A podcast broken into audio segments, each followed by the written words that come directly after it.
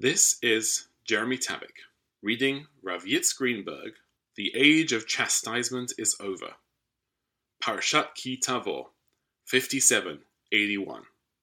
The Parsha of Ki Tavo is one of two Torah portions that contain the Tochacha chastisement passages. These verses articulate the dominant biblical theology of history that Jewish exile and suffering is brought on by the sins of the people. This interpretation enabled the Jews to be steadfast in their faith during millennia of suffering, because God was punishing them out of love, and they had only to repent and be delivered. After the Holocaust, however, we must interpret theology and history anew. In the Bible, God controls history tightly. If Israel is faithful to God and its calling, then God blesses the people on their land and assures their victory over their enemies. If Israel turns to foreign gods or betrays its covenantal obligations, then the Lord punishes and defeats them, typically through sending an oppressing empire to crush them.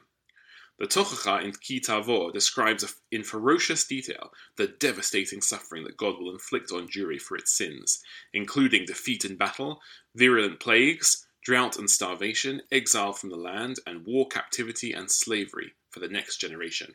In ancient and medieval times, most people interpreted their fate in history as the outcome of the power of their gods.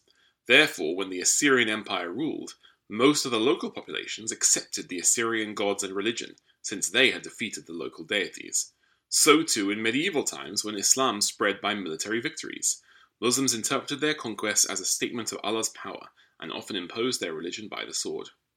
While local populations generally accepted the triumphant religion, the Jews believed there was only one God who, as punishment, occasionally allowed other religionists to rule over them. They remained loyal to God who was pulling the strings of history and keeping them in exile until they would repent.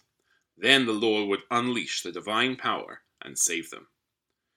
Unfortunately, this theology, which kept Jewry faithful, turned into an ethic of passivity. Only God could end the exile, so there was never a serious mass movement to return to the land of Israel and recover the dignity of sovereignty.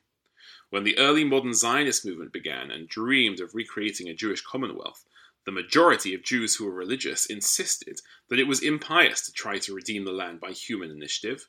Most Orthodox Jews insisted that it would take divine action to be redeemed. In every holiday Musaf prayer, the congregation would recite Mipnei Chata'enu, Quote, because of our sins we were exiled from our land. We are not able to go up to appear, to bow before you and perform our duties in your chosen house. Jewry continued to read the Tochacha in Parashat Ki Tavo as the key to the condition of exile. The Tochacha verses were so frightful that a custom grew to read them rapidly, almost sotto voce, so that these curses should not be activated and possibly be brought down on the head of the living generation.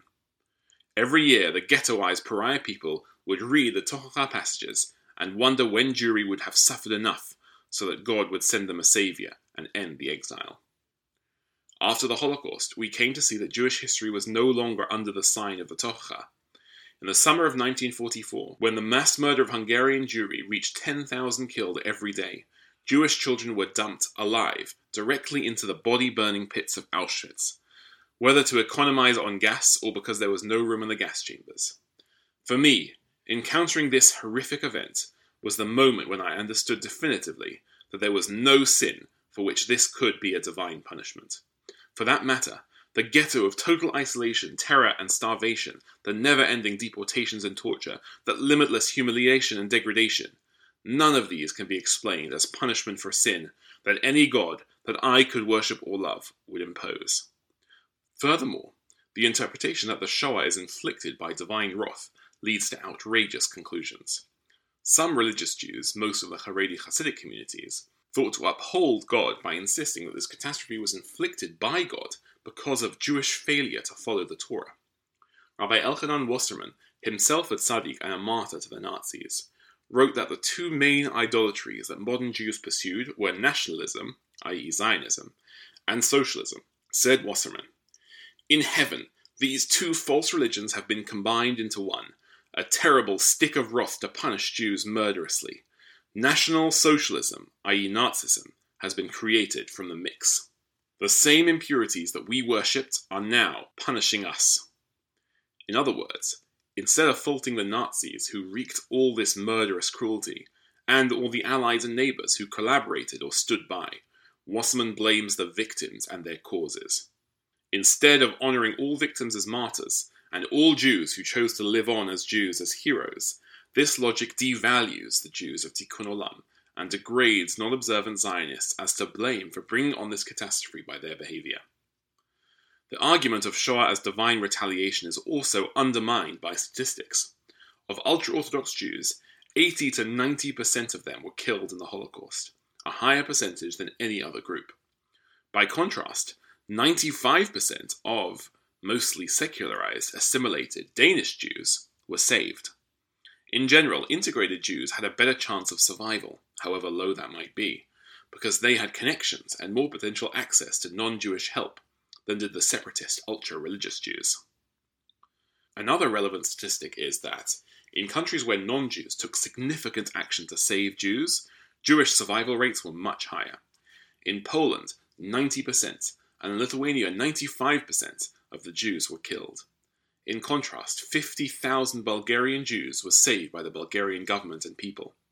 In Belgium's sympathetic Walloon counties, francophone, anti German, more liberal populations, 25% of the Jewish population were killed. In hostile Flemish counties, German influenced, more conservative, and more anti Semitic populations, 75% of the Jews were killed. In wrestling with the implication of the Holocaust for six decades, I have come to the understanding that the nature of divine control has shifted over Jewish history.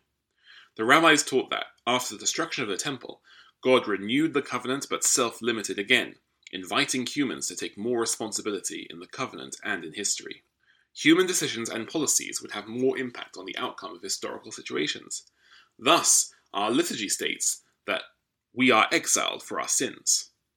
But the sins were not so much against God, such as idolatry, murder, and incest, as in the first temple destruction.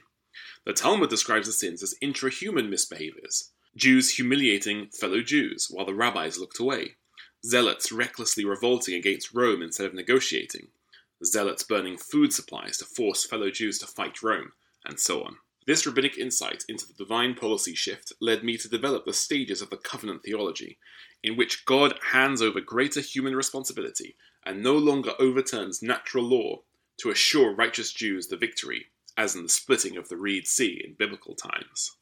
Today we are in the third stage of the covenant, in which God is totally hidden but totally present in Jewish and human fate.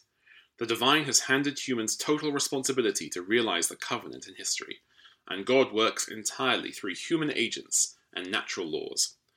God was present and sharing the suffering in the ghettos, concentration camps, and gas chambers. But the Nazis used their freedom to amass overwhelming power in their effort to wipe out the Jews. European Jews were powerless, and the State of Israel did not exist to offer them asylum. The almost total failure of the Allies to act and stop the destruction of the Jews, and the bystanding and or collaboration of the non-Jewish neighbors, led to the catastrophic outcome of the Shoah. It was not Jewish sins that brought on the disaster. It was the sins of commission and omission of all of humanity that caused the death of the six million. Prevention of future Holocausts requires not repentance, but that Jews take power to defend themselves, and that the world develop a culture of solidarity and responsibility to prevent genocide against Jews or any other group.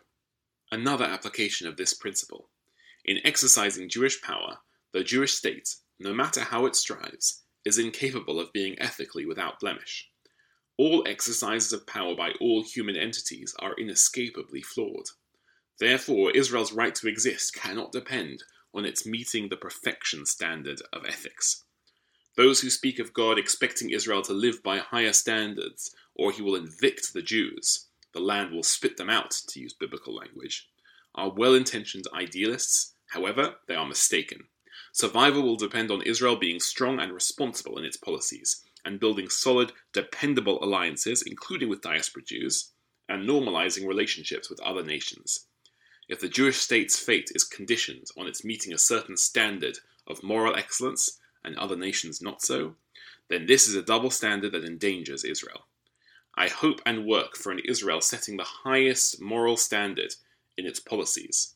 I believe that overall it has met this test, but unrealistic expectations and conditioned support for its right to existence are unfair and immoral.